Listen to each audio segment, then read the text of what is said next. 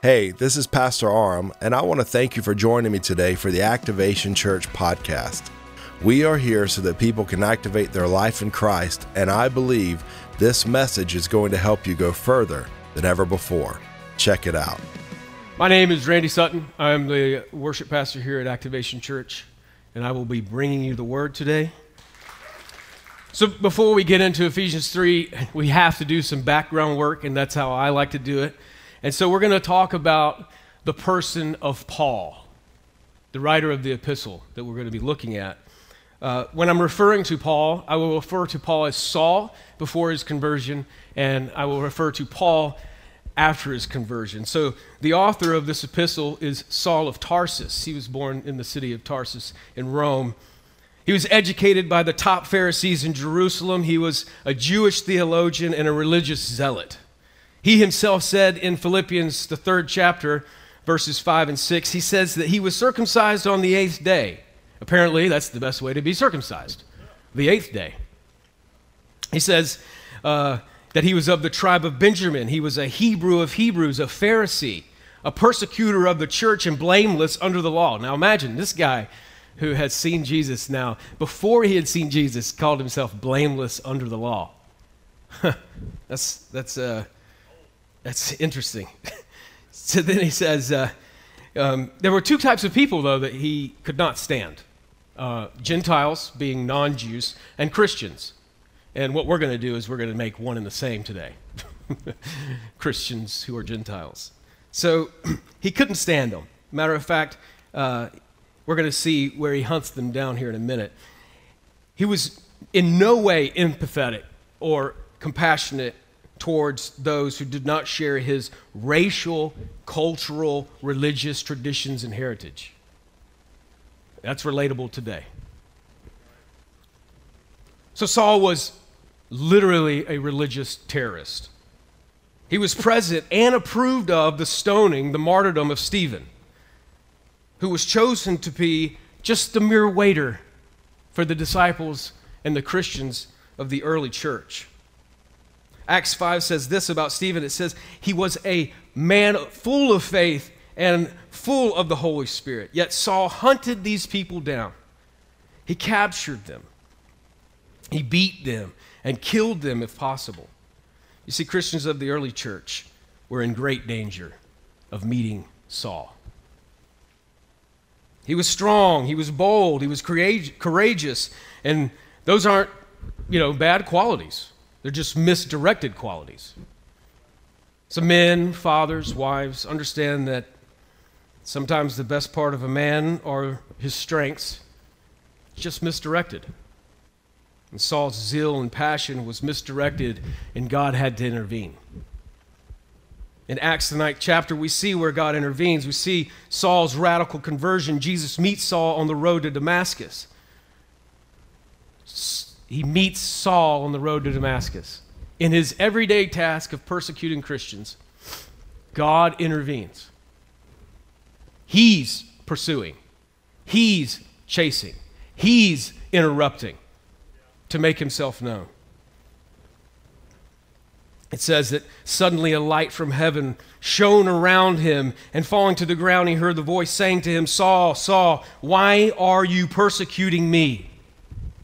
And Saul then is physically blinded by the glory of the Lord Jesus. Can you imagine this scene?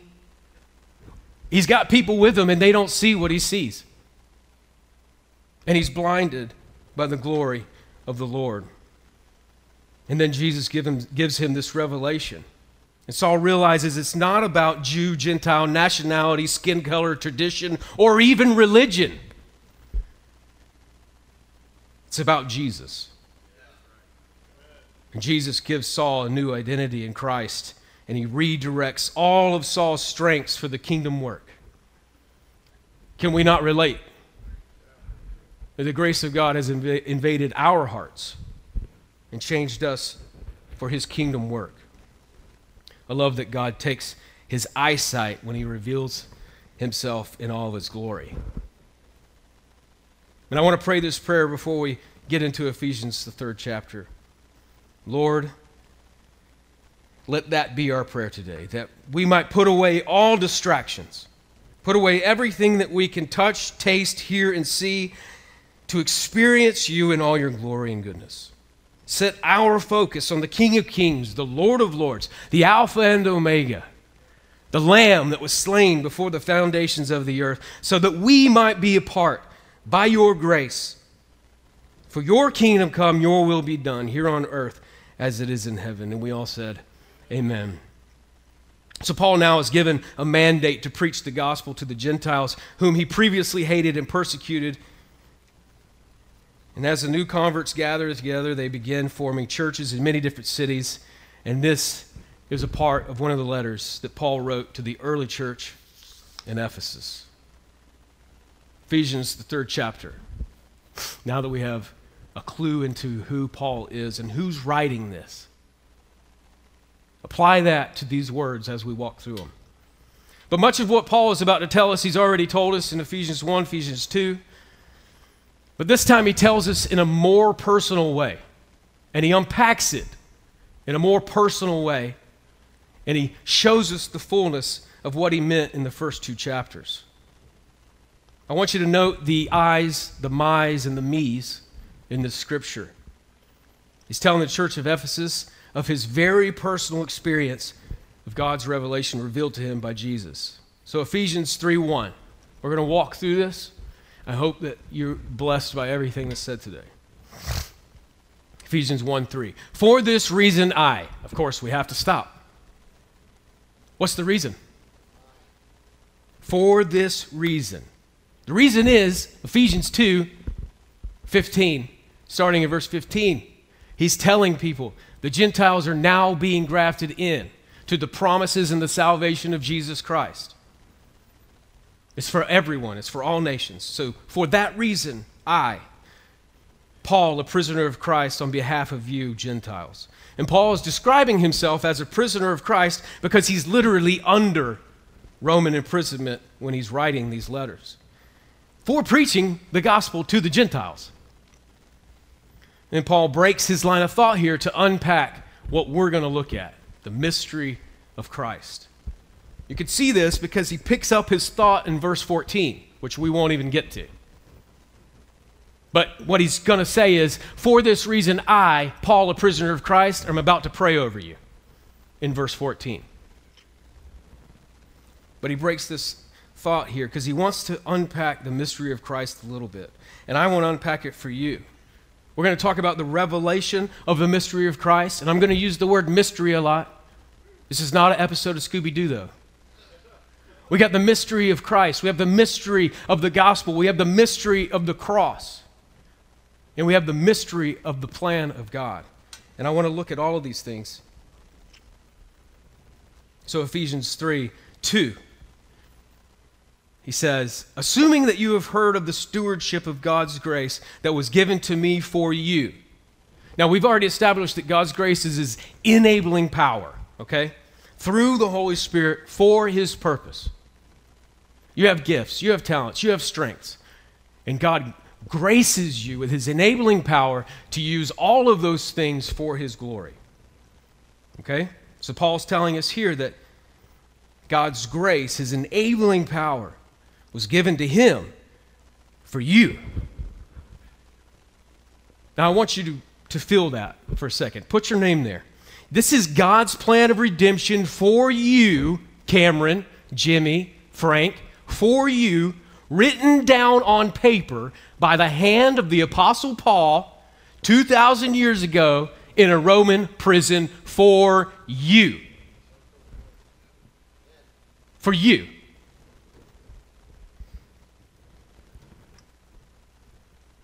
God you, had you in mind when he interrupted Paul on the road to Damascus. He had you in mind. And Paul is saying, in case you haven't heard, I've been empowered by God to tell you this good news. Ephesians 3 2 again. Assuming that you have heard the stewardship of God's grace that has been given to you, how the mystery was made known to me by revelation.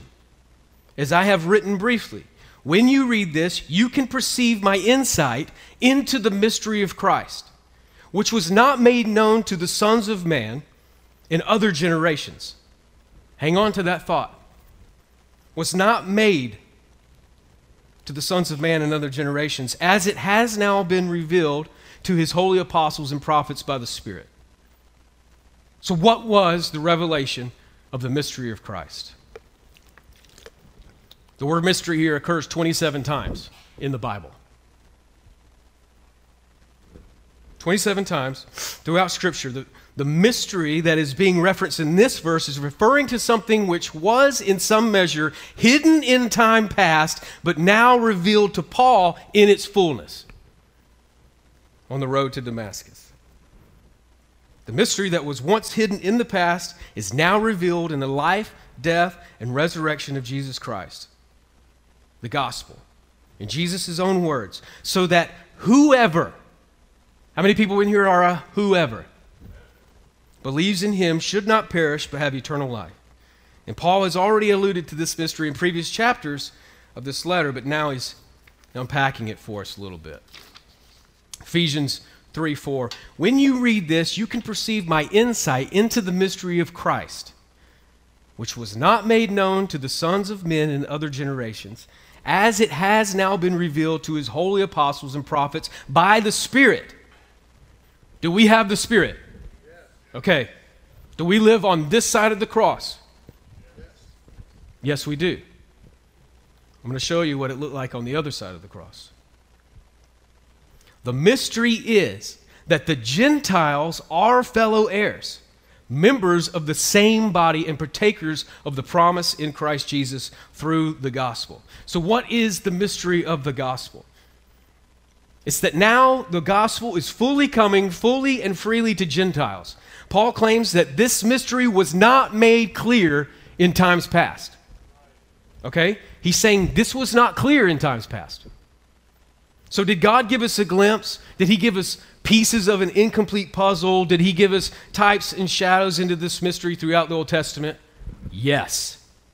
But now they're only revealed to be referring to the Christ. Because of, we're on this side of the cross, and the Holy Spirit has indwelt all of us. So you see the contrast.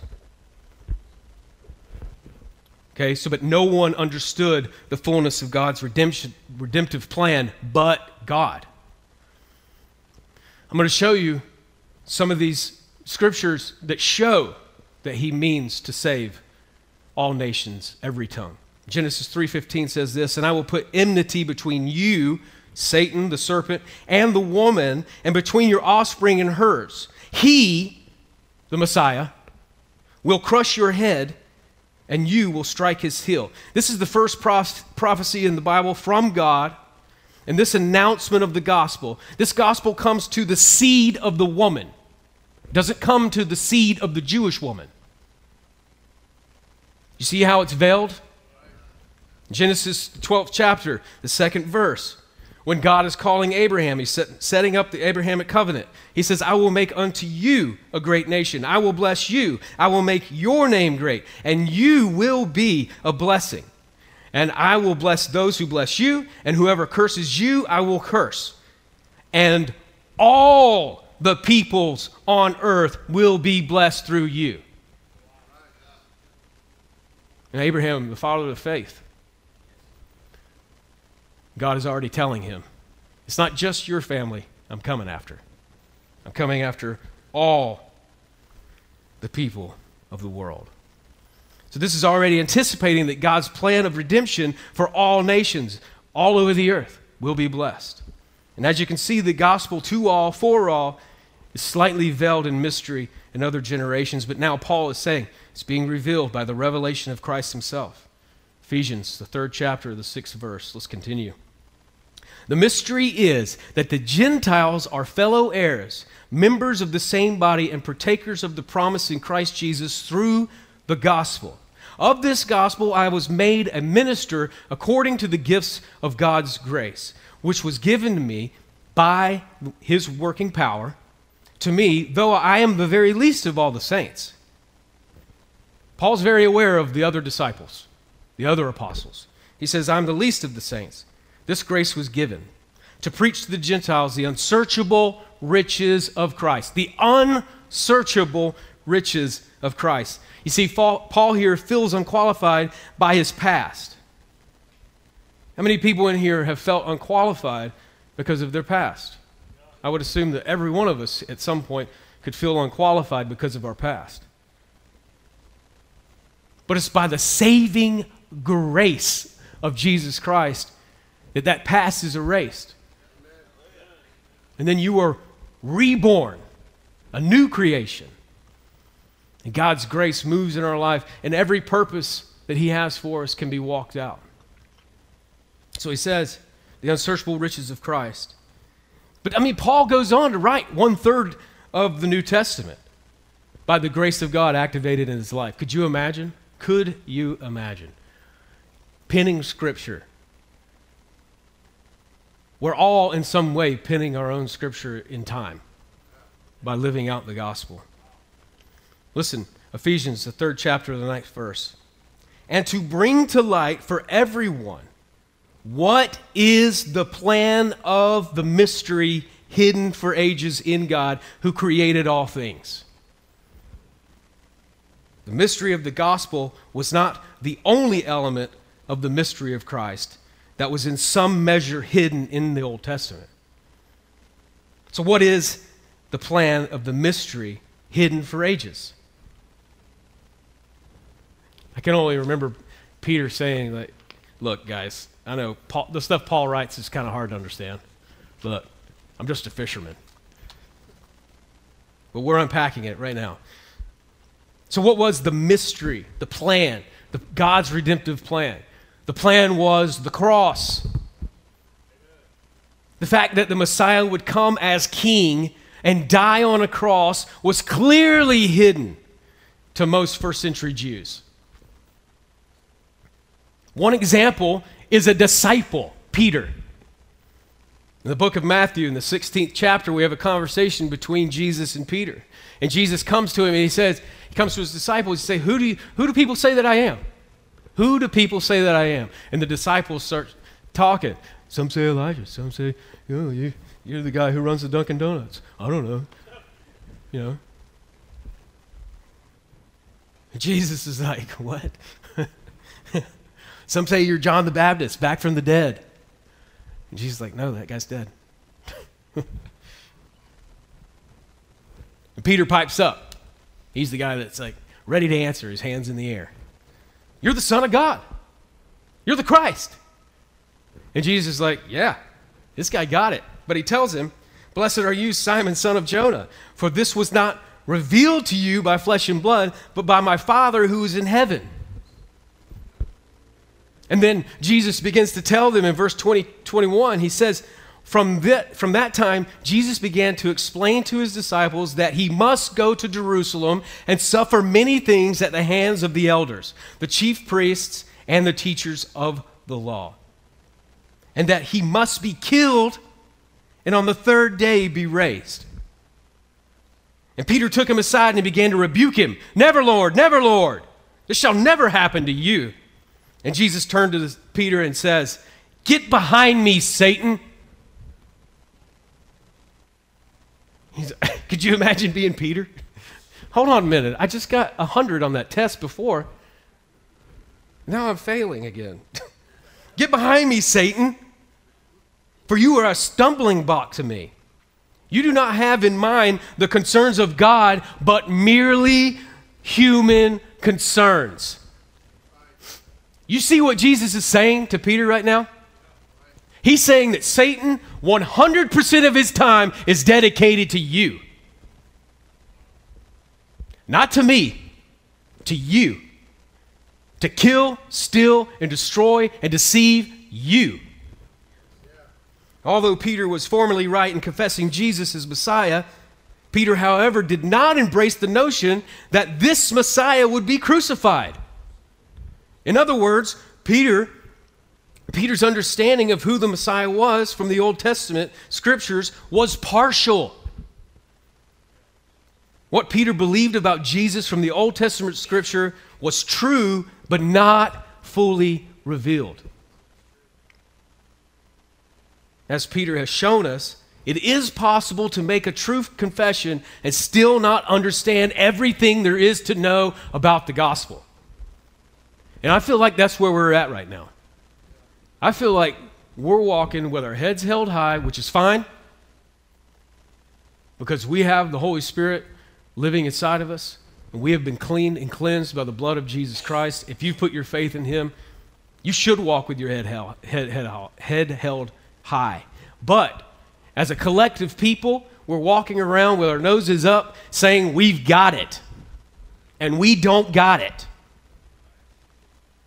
The endless riches of Christ. You will never get it. We will spend all of eternity learning of the manifest wisdom of God. And the joy of the Lord will overcome us from the information that He shares from His own mouth. I look forward to that. So it's possible to make a true confession and still not understand everything there is to know about the gospel. Peter was not alone in this regard. Five times in Matthew alone, Jesus predicts his own impending death by crucifixion and resurrection on the third day. Yet the disciples were not standing at the tomb on Sunday waiting for their Messiah to come out.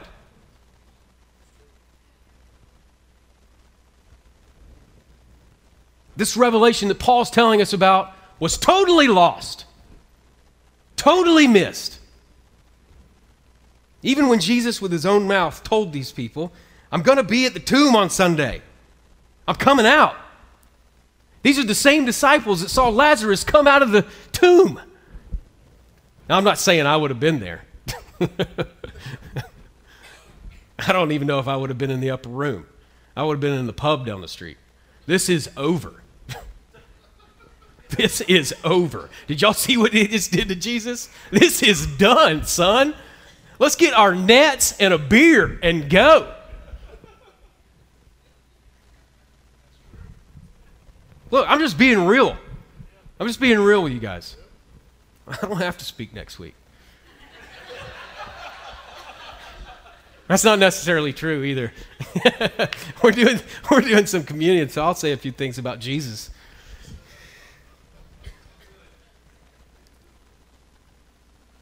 But they were hidden away in the upper room for fear of the Jews. They still didn't have a full revelation of the crucified Messiah. They still had their doubts that Jesus would rise from the dead. We see this in John, the 20th chapter, and verse 25. Unless I see the nail marked hands, unless I put my fingers where the nails were, unless I put my hand into his side, I will not believe. They had no way of thinking that their king would be crucified. Was there evidence that the Messiah would be killed, slaughtered, and crucified in the Old Testament? Absolutely. But the fullness of those prophecies and scriptures are unclear unless you're on this side of the cross or God Himself told you before Jesus' crucifixion. First, we have the picture in Leviticus, the 16th chapter, of the sacrifice of animals for the sins of the people every year on the Day of Atonement. Every year they did this. Second, we have the Passover lamb, which dies in place of the people. The wrath of God passes over the people because of the sacrifice of the spotless lamb. In Isaiah 53 5, it says, But he was pierced for our transgressions, he was crushed for our iniquities. Upon him was the chastisement that brought us peace, and with his wounds we are healed. In Isaiah 53 7, he was oppressed, he was afflicted, yet he opened not his mouth like a lamb that is led to the slaughter. You see, the fullness of these prophecies were not fully revealed. So the revelation of the crucified Messiah was lost on the disciples and the Jewish community. It's only because of the work, ministry, and life of Jesus Christ that the fullness of the Old Testament is revealed clearly. Jesus says this to his disciples in Matthew, the fifth chapter, in the 17th verse. He says, Do not think that I have come to abolish the law and the prophets. That's the Old Testament. The law and the prophets is the Old Testament. He says, I have not come to abolish them, but I've come to fulfill them. Jesus himself is saying this. We have the blessing of hindsight, guys. They didn't. So we can now see that the promise and the prophecies of the Old Testament or the Old Covenant are fully revealed in the New Testament. I love that.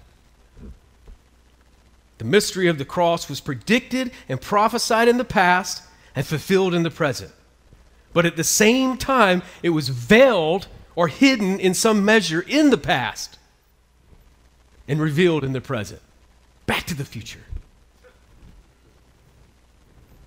We see this in Romans, the 16th chapter, and 25th verse through the 27th. He says, Now to him who is able to strengthen you according to my gospel and the preaching of Jesus Christ, according to the revelation of the mystery that was kept in secret for long ages, but has now been disclosed through the prophetic writings, has now been known to all nations according to the command of the eternal God to bring about the obedience of faith to the only wise God be the glory forever through Jesus Christ. Amen. You see, the gospel was predicted in the Old Testament and revealed in the New. The gospel was also hidden in some measure in the Old Testament and revealed in the New. So, what was the purpose of this mystery? And this is where it's going to get fun. What is the purpose of this mystery? Paul's about to tell us. Ephesians 3:10. Back to our scripture.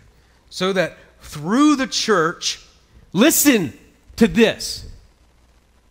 I know it's behind me, isn't it? It's behind me. it's not so much of a cliffhanger anymore, is it? so that through the church, the manifold wisdom of God might now be known to the rulers and authorities in heavenly places. Now, if I'm going to say that the way I want to say it, it's going to say that God has chosen to reveal his manifold wisdom through the church to heavenly places through us.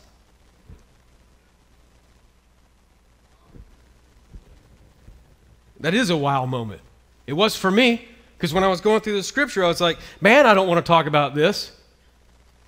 But then I read that and I was like, man, I got to talk about this. So, this manifold wisdom of God might now be made known to the rulers and authorities in heavenly places. This was according to the eternal purpose that He has realized in Christ Jesus our Lord. Now you're starting to see why Paul wanted to interrupt his own thought. He's like, For this reason, I'm about to pray for you. Wait a minute, I have things to say. The church is to display the manifold wisdom of God's redemptive plan. Do you feel like we are doing that? Do you feel like the church today is displaying the manifold wisdom of God's redemptive plan?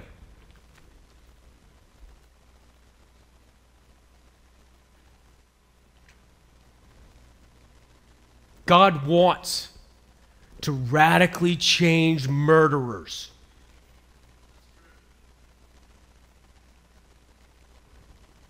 God wants to change people who are open, openly blasphemous.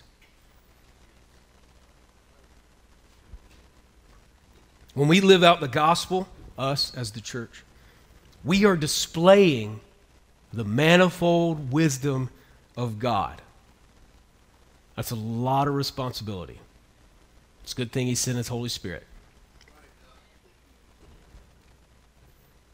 And the angels behold and wonder what God has done and does in creating the church, the bride.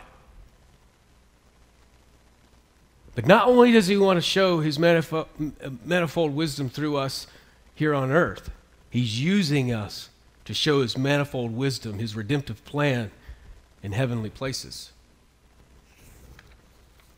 It's even more responsibility. The revealing of the mystery of Christ is a display of God's plan, wisdom, grace, and creativity of his work to heavenly beings in the unseen. And when the angels see this, they cry, Holy, holy, holy. And they give God glory for what he has done. Much of the mystery of Christ was not completely understood or revealed to even the angelic beings. Could you imagine Paul being interrupted on his way to persecute Christians? His life's flipped upside down, and now he's walking around with information that not even angels have. That's cool. I don't know about you. Spoiler alert, that's cool. The first thing he does is spoil it. I got something to say, whether you've seen the movie or not. so the mystery of Christ was not completely understood or revealed even to angelic beings. There must have been some shocking discussions when the Son of Man arrived on the scene among these angels to discern what is going on with the Son of God. What's coming? What's going on here? Hold on a minute. He's just a mere man. Fully man, fully God. He's not being worshiped yet. They're spitting at him. They're talking bad about him. They're beating him. They're bruising him. They're sacrificing him. They're b- bloodying the Son of God. And the angels are sitting in heaven wondering, what is this plan? 1 Peter 1, verse 12 says this When speaking about the mystery of Christ and the Gospels, angels long to understand fully what has been accomplished. It's as, it's as if they're learning in real time about the manifold wisdom of God through us.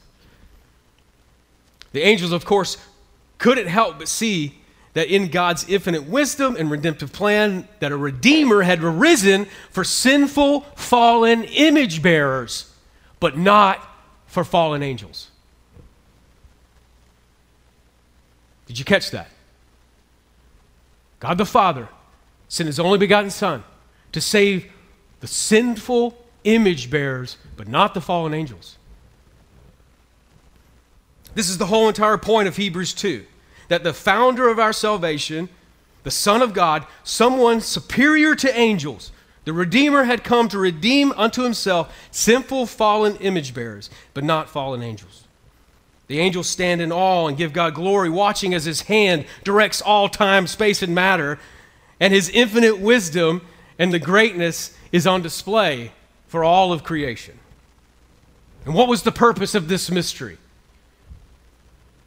Galatians 4 4 and 5. When the fullness of time had come, it's as if God said, Now's the time.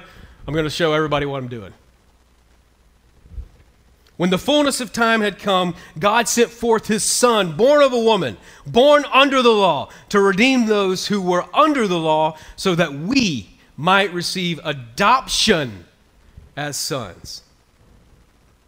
Now that we've heard the mystery of Christ, the gospel of Christ, and the cross of Christ, his plan, let's look lastly at his saving purposes. What was God's saving purposes? Ephesians 3, verse 12. In whom we have boldness and access with confidence through our faith in him. Let's go back to Ephesians, the second chapter, in the uh, verse 8. He says, For by grace you have been saved through faith, and this is not of your own doing, it is the gift of God. So, through faith in Christ, we can come before Him in righteousness, in confidence, in freedom, in boldness, as opposed to coming to Him in doubt and in fear and in weakness. because of the finished work of Jesus. This, this is the reason Paul interrupts his own thought here. The purpose of the of Christ. What has the knowledge of this mystery cost Paul? We're gonna, this is our last verse in Ephesians. I found it interesting that he closed here, closed his thought here.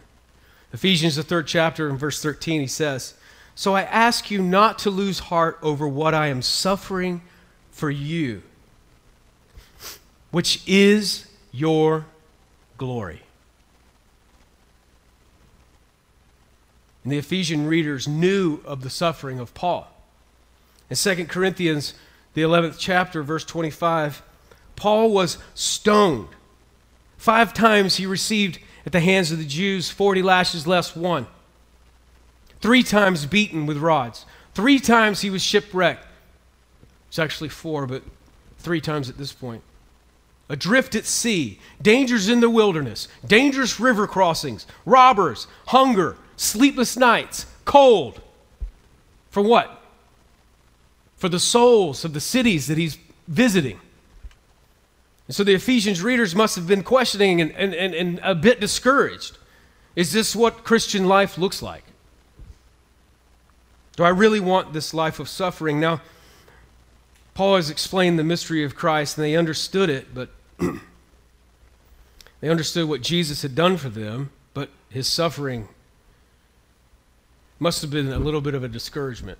And that's why he wrote this. Why is this verse even here? That's what you should do when you're looking through the Bible and you've come to something that doesn't really make sense. Why is it here?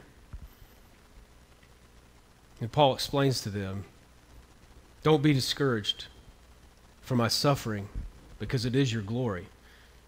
And Paul saw suffering as part of being like Christ.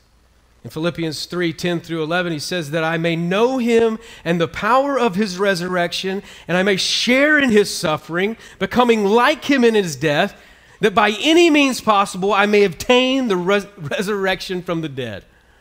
This, this, this is a man who was blinded in the middle of nowhere by the glory of the Lord, and he's saying that I may obtain the resurrection from the dead. Paul wanted to so be like Christ that he didn't care what it looked like. That's what we need to get. That's the point we need to get to. It doesn't matter what it looks like. We just want to be like Christ. Doesn't matter what it looks like. In Romans, the 8th chapter and the 17th verse, Paul says this And if children, children of God, then heirs, heirs of God, and fellow heirs with Christ, provided we suffer with him in order that we may also be glorified with him.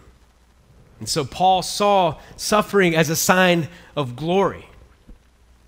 And just as Jesus has suffered for us in our place in love, Paul, in some measure, is suffering for the readers in their place. And Paul is not, not only revealing the mystery of Christ that he is telling them, he's also demonstrating the mystery of Christ through his life. Paul says, Don't be discouraged. It's an honor for him to suffer for Christ. The mystery of Christ includes suffering and persecution, which we're starting to see at an accelerated rate. But the Spirit of God can strengthen each and every one of us. And as long as we understand whose we are, God's purpose will be done. You will either bow to Jesus as the lamb or you will bend the knee as the lion. That's your choice.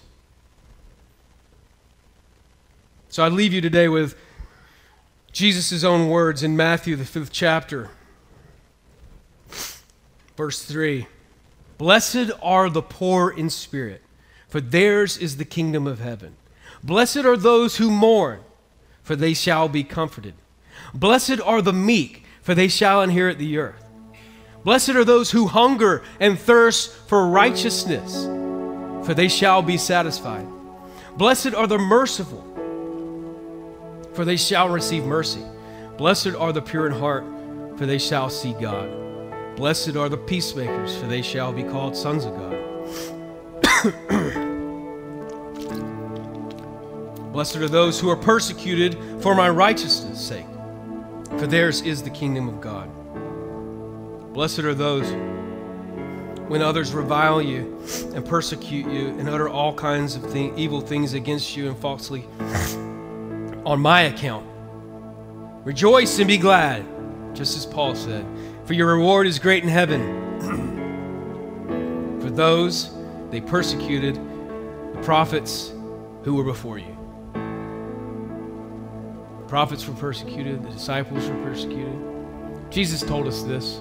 It's nothing new. he says, Do not lose heart, all this suffering is for your glory.